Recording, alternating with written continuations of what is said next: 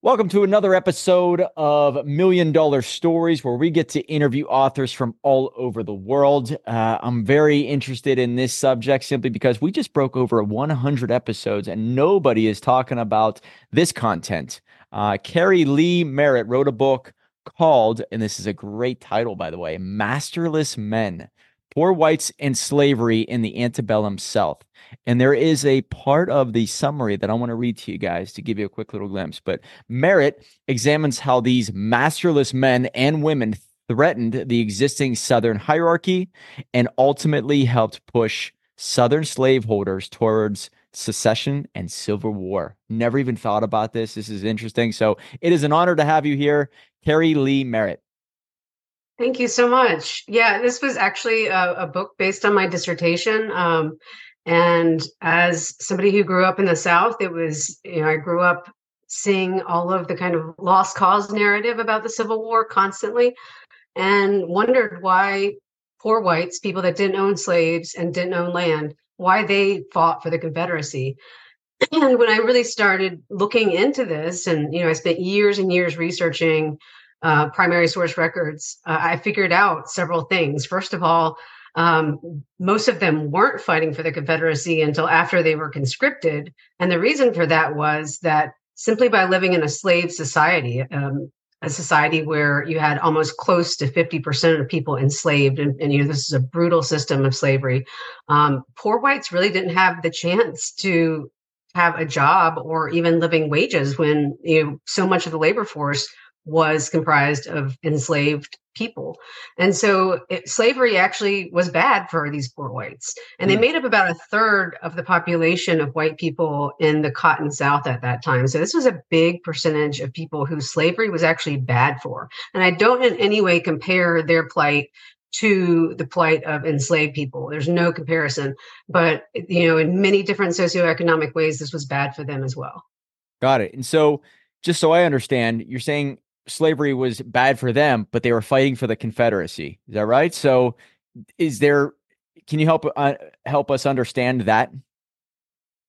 Sure. So, actually, most of them weren't fighting for the Confederacy. That was actually a myth that was uh, was perpetuated after the Civil War in order to kind of bring all all whites together um, in, in, a racist, you know, under the uh, the Jim Crow system, um, in order to unite whites across class lines. So actually, the people that signed up to fight for the Civil War in the very beginning were slaveholders and people that benefited economically from slavery. So people like merchants, lawyers, anybody that earned their living through slavery. But poor whites actually, um, you know, wanted nothing to do with it. Not, most of them didn't want to secede. A lot of them were so poor and so ignorant they didn't even know what was happening on a national level. Um, you know, let alone even have the the right to vote at this point. And so you know, for many of them, they were only brought into the war after the Conscription Act, which happens in 1862. And the same time the Conscription Act is passed by the Confederacy, um, it's called the 20 Negro Rule, and and that actually exempts slaveholders that own 20 slaves or more from going. So that's where the whole it's a rich man's war and a poor man's fight. So the richest men are exempted from going to war, and the poor men are being conscripted. And all of this actually kind of leads to really the downfall of the Confederacy because all these poor men, after a year or two of fighting and literally starving and dying and um, you know suffering from horrible diseases and knowing that their families are starving back at home, uh, they they defect, they they leave, they desert the army and go back home. And and by 1864, literally about two thirds of the Confederate army were gone, just left. Oh my God! I I didn't even think about that. And so you're saying that the rich Confederates were exempt from even fighting the war right. that they really wanted. Absolutely. And and even the ones that didn't own 20 human beings um, were able to buy people, um, basically, basically hire somebody to go in their steads or able like, uh, you know, some of our modern politicians to get medical exemptions. And so there were many different ways that class was used as a way to either fight for or not fight for uh, the Confederacy. All right. So put us in the shoes of the average poor white individual in 1840s, 1850s. Their jobs. Right. So yes, it's it's a really stratified society in, in the cotton south. And the poor whites are like just absolutely poor. Most of them are super impoverished. They never have a chance to rise out of poverty. Um, there's no system of public education in the South until after the Civil War, so there's no education. The children actually can be bound out as laborers to other people, to, to rich whites, um, in a system that that's not slavery, but it is a type of unfree labor. Um, they most of the men are you know working as day laborers or either working in some of the cotton factories, but they're having to piece together all these little jobs. So a lot of them spend most of the year unemployed. And this leads to, of course, fractured families where there are a lot of women headed households. Um, kids begin drinking alcohol. Alcohol becomes a huge problem in the poor white community. You have um, alcoholic kids as young as 11, 12 years old. Um, people are, are kind of hustled and bustled into the nascent um, criminal justice system. So they're constantly being arrested for being drunk in public or even things like vagrancy, which is literally doing nothing. Literally, you could just be hanging out on a street corner and be arrested because you're not doing anything. Um, and so th- this whole system is set up in order to protect slavery because basically the slaveholders saw these people as a threat to slavery because they weren't in the system. They weren't benefiting from the system. And so did they start to rebel against their neighbors or were there battles that were happening behind the scenes, or was it basically throwing up their hands in the air and, like you said, turning to vices and and uh, and and I guess bad habits? So there is certainly a percentage of them that did that, and then the other percentage um, and we don't really know exactly what percentage is what, but it was probably a smaller percentage uh, of these people that actually tried to start unions. Um, they were called associations in the 1850s. And um, any kind of major city, you would have these associations of, of poor white men and even some lower class or, or lower middle class men uh, who are banding together and demanding to not have competition with slave labor. Because at this time you could even have you know especially in the cities you had really skilled enslaved laborers. And so they were competing even with with skilled journeymen.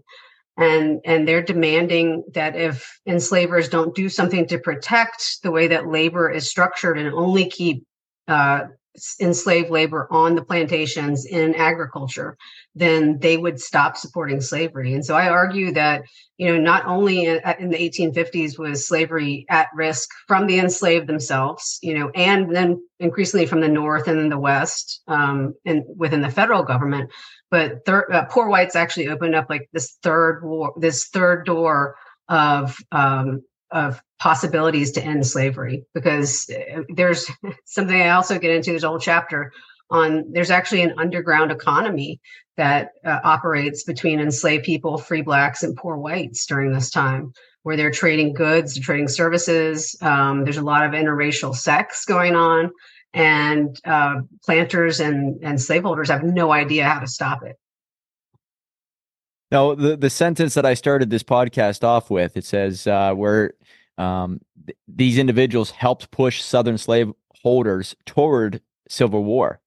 Was there just immense pressure being put on them, and therefore there was a breaking point, and that's what caused the uh, the shots to be fired? Like, what, what how did they help push this to- towards the uh, to, towards war? Yeah, there there were absolutely um, all the kind of like labor unrest was coming to a crescendo in the late uh, 1850s and there's actually a huge economic depression that ha- happens in 1857 that makes their plight even worse and kind of uh, you know pushes these issues to the forefront. But i mean also there are, are all around the south there are tons of little tiny revolts that are happening or almost happen and get found out um, by by officials before they happen. But you know, a lot of them are interracial. A lot of them are poor whites and enslaved people, or or poor whites and enslaved people, and and free black people in the cities, of course. And and so there are these little pockets of rebellion happening, and and poor whites don't want secession, but again, most of them are disenfranchised in some way. Secession has basically gotten um, by force and fraud. Like the state governments, absolutely in the deep south, absolutely is just fraudulent, like making up votes. And um, you know, they, they never wanted to go fight and die to protect the interests that you know of the upper classes. Essentially, they knew that had no help. It didn't help their lives in any way. They knew that they would probably never become slaveholders themselves. See, that's another kind of myth that everybody says that, well, even poor whites wanted to become slaveholders, thought they would become slaveholders one day. No, they knew they were stuck in cyclical poverty, that they would never get out. Um, and things were becoming even more stratified and unequal leading up to the Civil War in those first few years before the Civil War. So you're saying that poor whites and slaves banded together, and there did there became this two uh two class structure, right? Rich versus poor, uh, plain and simple. Right, absolutely, and it actually is something that carries out um, into through the Civil War and into early Reconstruction. The first few years of Reconstruction, there's there's this kind of biracial um, labor and class union happening in, in a lot of areas, um, which of course gets that, that's a big reason why the Ku Klux Klan forms and different um, organizations of white supremacy to to really you know, violently stamp that kind of coalition out. And uh, which states really? Uh, I mean, where did you see most of this? Was like Alabama. Um, I'm trying to think of some of the ones that you you always hear of, but where was this most right. prevalent? So I only looked at the Cotton South because the Cotton South had the highest rates of slavery. So that the states I looked at were South Carolina, Georgia, Alabama, Mississippi, I looked some at Louisiana, but I didn't include it because their legal system is so different, and even the way that they classified people racially was is very different from because it's based on the French legal code instead of the English legal code. Um, but you know, basically, what's happening too is you see um, Southern slaveholders really trying to expand this empire of, of, slavery, and they get ahead of themselves and they, they kind of overexpand and, and can't keep up with it and can't, um, you know, keep a handle on the kind of police state that's needed in order to enslave almost half of half of your population and then have another part of your population that's deeply unhappy with their situation in life. Why did you call masterless men? The moment I saw that, I'm like, oh, masterless men, that means they're free. So, as free men, did they, after the war ended, start to profit? Did they start to get a little bit uh, ahead in life? Did things start to transform? So, number one, why'd you call it that? And then what happened after the war? So, I called it masterless men because usually Southern history during this time period has been based on only looking at masters or enslaved people and you know this kind of is the, the third really important part of the south story. And they kind of occupied this this they didn't fit in anywhere in society you know? In a slave society they didn't fit in. They they were essentially masterless men. They didn't have masters but they weren't masters themselves. And so it was a really odd position to be in socially economically and politically. Um, after the war, I do argue that their place in society actually does improve somewhat. they're very real gains, especially economically made. Um, and many of those gains are, are made by black politicians in early reconstruction and those benefits pay off for poor white people um, things like public education like i said that's the first time it's being brought into the south with with black politicians with black schools being opened um, but also just the fact that they're not having to compete in a slave society anymore, right? And I mean, labor is still unfree in a lot of different ways, but there's not actual slavery, so that that kind of breaks that barrier. And then um, also, I argue that the Homestead Acts are a huge boon to white people in this time period. The Homestead Acts are passed in 1862 during the Civil War. And it basically allows people that didn't own land to claim uh, 160 acres of land, mostly in the western states, um, for for a small filing fee. So essentially for free. And and the Homestead Act ends up it gives away land the size of both California and Texas combined, and that's really this this is huge, massive giveaway to both both individuals and corporations, honestly, because so many, much of it was bought up and you know funneled into corporations but this is what really starts the the vast vast vast uh, wealth divide wealth inequality in this country that you have you know the the enslaved that are finally fought and won their freedom they're freed after centuries of slavery with not, without a penny, with just the clothes on their backs, not 40 acres and a mule, nothing given to them. While at the same time, white citizens, and not just white citizens, but white immigrants in America are given land for free all throughout the West. And some of this becomes, you know, the, the best um, prairie land, the best uh, agricultural land, just given away for free to whites. Wow. So the moment eh, this Homestead Act takes place in 1862, it's for a filing fee to, you're saying, high up individuals already, where therefore wealth is truly created for a certain class of people. And are they obviously they're not on the Confederate side, right? It's it's going to be those who are in the Union. Is that right? Right, but um, what happens is there's actually a Southern Homestead Act that's passed in 1866 to try to include both enslaved and poor whites in the South, um, as long as they didn't fight for the Confederacy, and many of them didn't. Some some of them were Unionists, and some of them were just anti-Confederates, just hung out like you know, evaded the armies at home and just hung out in the woods and the swamps and didn't ever go fight. And so they qualified.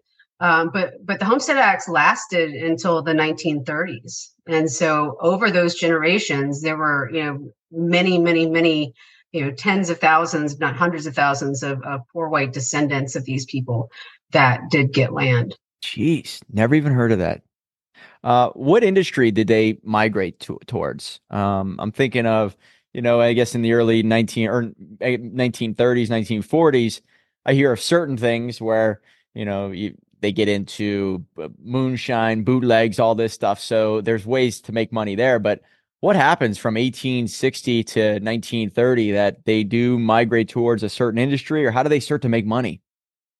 Well a lot of them are tenant farmers and sharecroppers honestly. I mean these are people who have worked in agriculture their whole lives. These states aren't becoming you know uh, very uh, industrial or urban at a very quick rate um, the ones that do have access to cities are are working in textile mills. They're working in any kind of um, extractive industries, you know, mining, any kind of dirty, dangerous jobs are, are the jobs that they're being employed in, and they're being paid very little, but they're being paid more than black men and women in those jobs. And there's a, a lot of different ways that employers then leverage um, not only job structure but pay structure in order to again keep black and white workers from ever banding together in any kind of solidarity.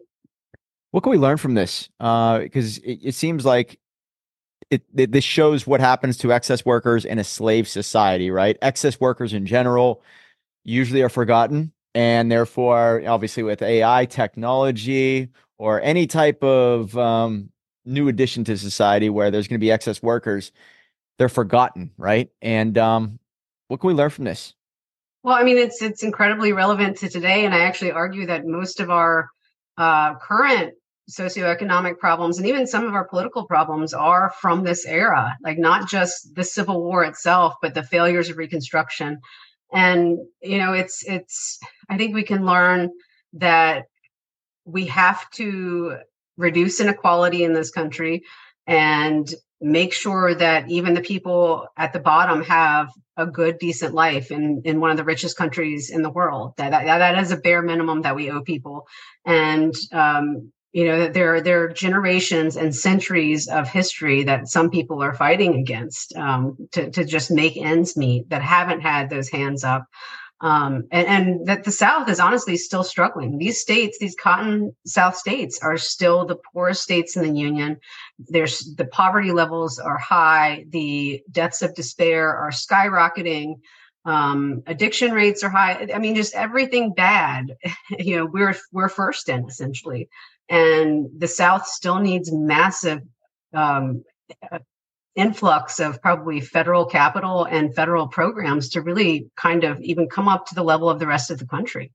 Is it simply because uh, in these areas, corporations, companies are not moving towards them to uh, to to build and, and create that as a stable? Is that is that the number one reason? Jobs are just not available, and then number two is, I mean, I think with the technology and, and social media and all that, it does give us a pathway to entrepreneurship. That's my philosophy is that if you become an entrepreneur, you basically take control of your life. So do you see that as a major bonus in the future? Because of technology, people can become free from where, wherever they're at.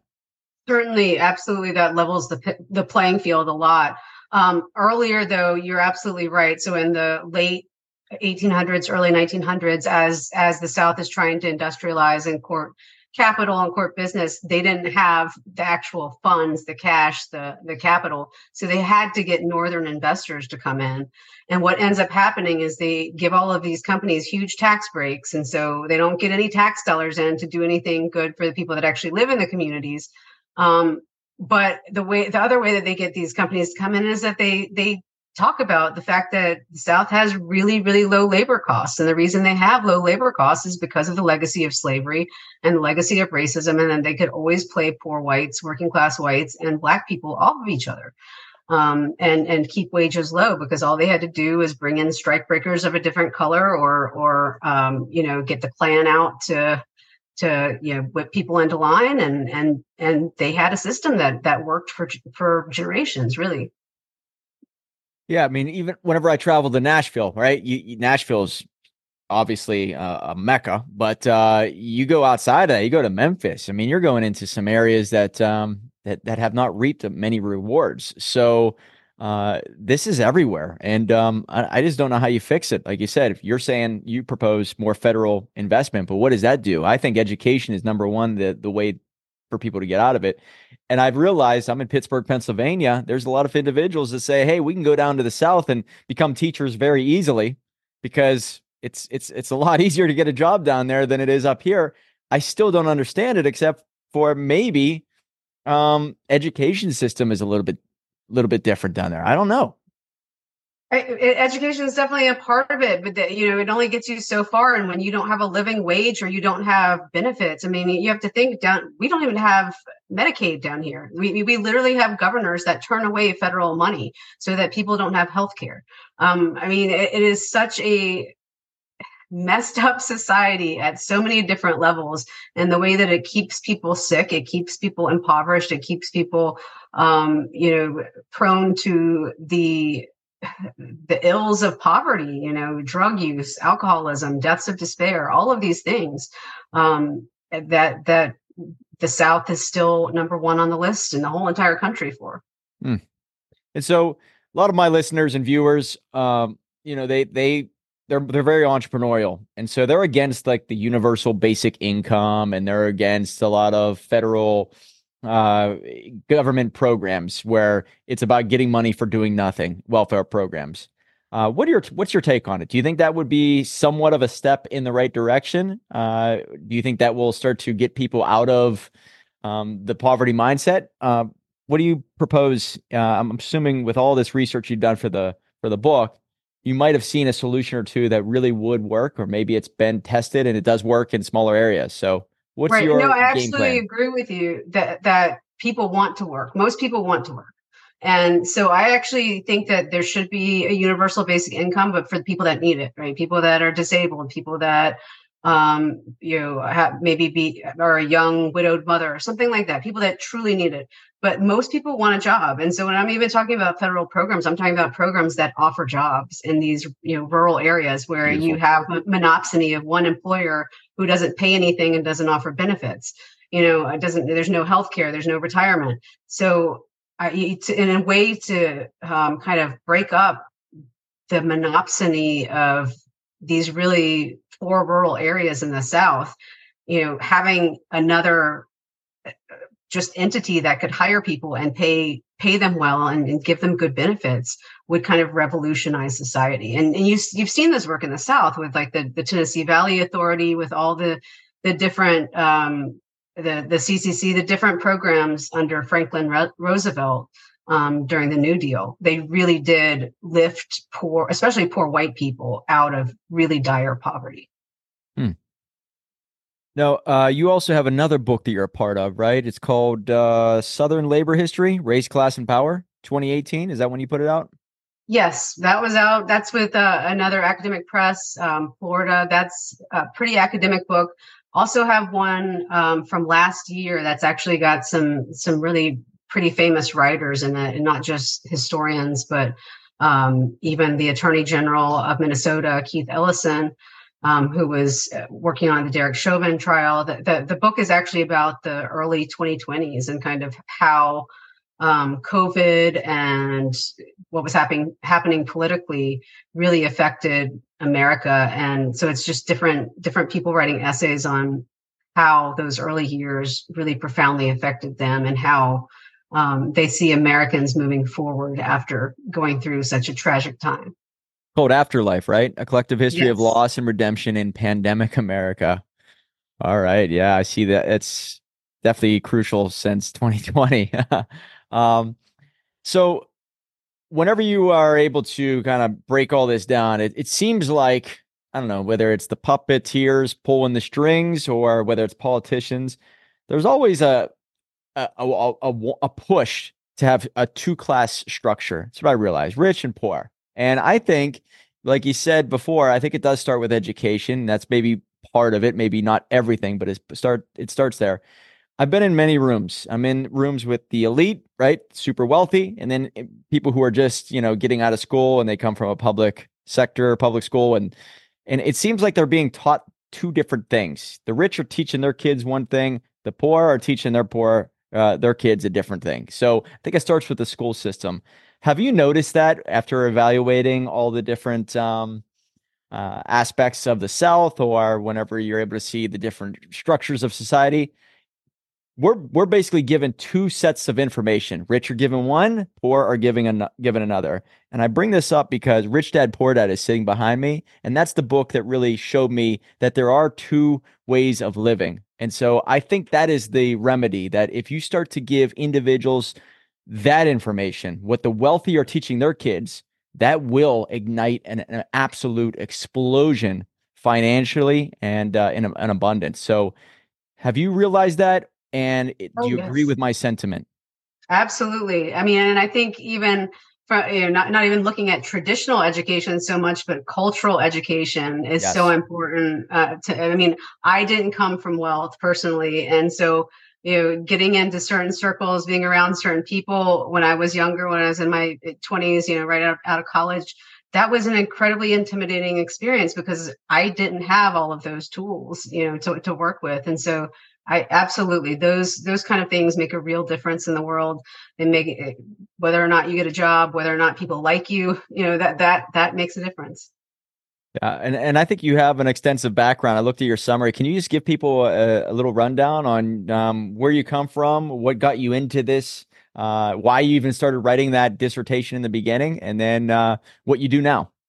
Sure. So I was born in Hattiesburg, Mississippi, actually uh, spent my whole life in the South, mostly in the Atlanta area.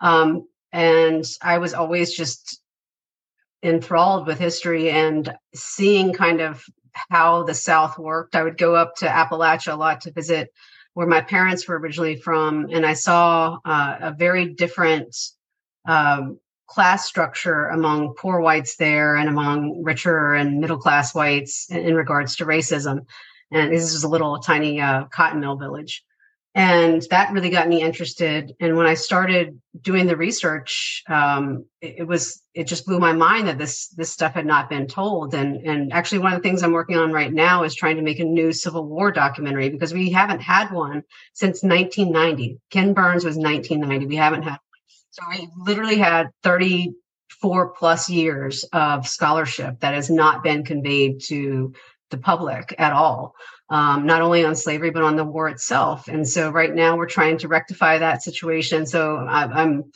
yeah, you can follow us on any kind of social media at the Civil War Doc. Um, we are everywhere, and if you you can follow me, I always link to them as well. Um, we have a couple little things like Patreon, where we do uh, talks by Civil War historians and and hold some little uh, salons for people to talk about all things historical. But I'm also writing my first trade press book, which will be out with St. Martin's Press in 2025 on Lillian Smith. It's my first biography, and she is an amazing woman that most people have never heard of. Was a best-selling author in the 1940s and 50s. The FBI had a 150-page file on her, um, but she was basically, um, you know, fighting for. She was a white woman who was fighting um, for the rights of Black people and for integration as early as the 1930s in the South, in Georgia. Um, so just just completely radical in some ways, but just lived an amazing life. Was friends with everybody from W.E.B. Du Bois to Martin Luther King um, to Pauli Murray. Um, just an amazing, amazing life. Wow, Civil War. That seems like that's your bread and butter. You're you're more enthralled by that, than any other subject. It seems like. Well, like I said, all everything we're dealing with today, I think, still goes back to that mid 19th century. Yeah. Um. Yeah, and that, I guess there's a lot of. Eh, I I don't think school does a great job in explaining the, the Civil War too well. It's the brush over it. From what I remember being at school, it just seemed like we've just brushed over it and just moved on. And Abraham Lincoln, that's it, right? So, uh, is there anything that while you're doing this documentary that really stands out in your mind of like, wow, this is fascinating? Whether it's a person or an event that took place that really trans uh, transformed America. Anything that sticks out? Right. Well, so one of the biggest things is we're trying to show um, the Civil War as the biggest general labor strike in American history, because essentially what happens is once the war starts, the enslaved stop working on the plantations um, and just stop labor. And whenever they hear of Union armies coming anywhere close to them, you know, even within a 100, 200 mile radius, they start escaping to Union lines, you know, essentially becoming refugees. But what happens is Black men end up uh, enlisting in the Union Army and end up comprising 10% of the Union Army, 200,000 men. And that's what really kind of tips the scales at the end of the war is you have this influx of, of black men uh, fighting for the Union at the same time as you have all these poor white Southerners defecting from the Confederacy. Jeez. 200,000. Wow. Right. right. It's a lot. And so one thing when I, I have done a little bit of research on the Civil War or uh, Rev- American Revolutionary War, and you, you find out all these points of data, like uh, three percent of people were the only ones who really fought in it, and you know you owe this freedom to a three percent. When it comes to um, the Union, like, or even when it comes to the Confederates, how many people were actually? What percentage? Have you noticed anything that's like pretty shocking that it wasn't as many, or it was way more than you thought? Um, I think when the last time I looked at percentages, it's been a while. Um, I think it was like one in five white men in the South ended up fighting. Um, and that's all ages, right? Um, so it, I mean, it was it was a lot. It was it was every family was affected in some way. Um, and even if you weren't fighting, you know, you were hiding out, you were escaping, you were you were doing something. Uh, and and most of the the years of the war too, the South was absolutely starving. Poor people in the South were starving. Even, even middle class people were starving um, because planters continued to grow cotton instead of growing corn and foodstuffs. And they, you know, they, they had a naval blockade, so they literally didn't have food to eat. Mm. Now, when it comes to Civil War, there's a lot of talk about, hey, we're on the brink of one here from all the research you've done, are you starting to see any type of breadcrumbs that really scare you to this day that, oh, well, we are pretty close. They did this, this, and this, and we're doing the same thing. Anything come to mind?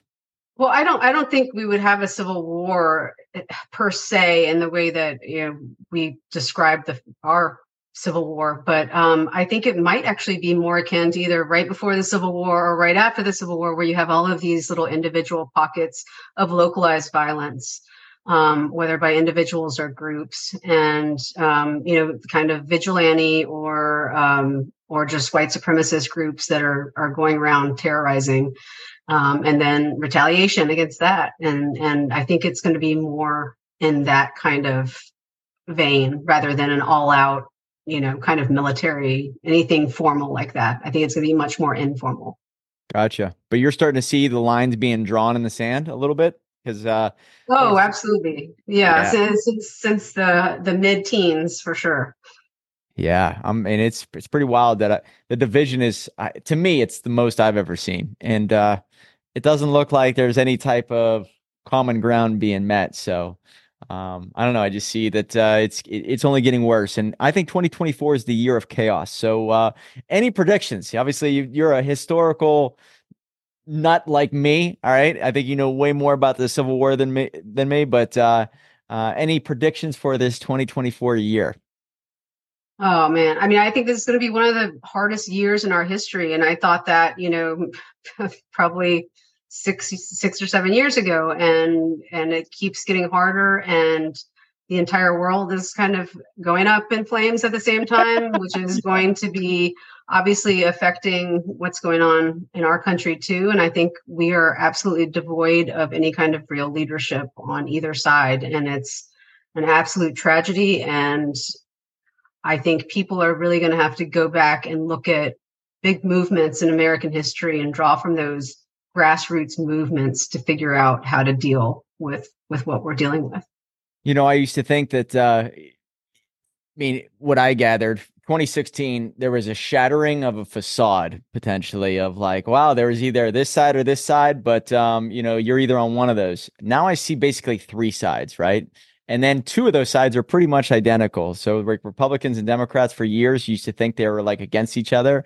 You find out most of them are on the same side. So uh, I don't know. 2016 really was a shattering of a facade. Do you do you agree with my sentiment at all? Oh yeah, I mean something they're being paid by the same people. I mean that's that's exactly where uh, you're literally being paid by the same people, the same corporations our government is beholden to money and until we break that i don't think there is a way to have true leadership because because you are beholden to that next election to to your next stock tip to whatever eh, private money you're making by being in that position. Yeah i'm right. And that's why i'm always blown away by individuals who enter politics and become multimillionaire millionaires right away like doesn't anybody see the corruption how they're so bought and paid for and how can you ever trust somebody like that so yeah, we need free individuals. We need masterless men to get in there, right? And make the moves for us. So uh that's uh that's significant. Um, so your website here, kerileighmerritt.com. That's with two T's. And if they did, uh, if they went to that website, what would they see there? Was there any way to just get need contact? to update it for sure? It's oh. probably better to follow me on social, either on um, Twitter, Instagram, Threads. Uh, you know, I'm, I'm to start a TikTok, but just at Keri Leigh Merritt uh, with one T on those because it cuts off. Oh. Um, but yeah, I, I need to update that website. Good deal. Guys, the book is called Masterless Men Poor Whites in Slavery in the Antebellum South. And uh, yeah, you obviously know your stuff. Seems like you are in the know with many things that I agree with. So uh, I really appreciate your time and uh, really means a lot. You gave us uh, quite a bit today. I know you're a busy person. You have multiple books. So thank you so much for being here. Thank you, Mike. Have a good weekend. You too. Remember, guys, a million dollar book will lead to a million dollar life. Right on.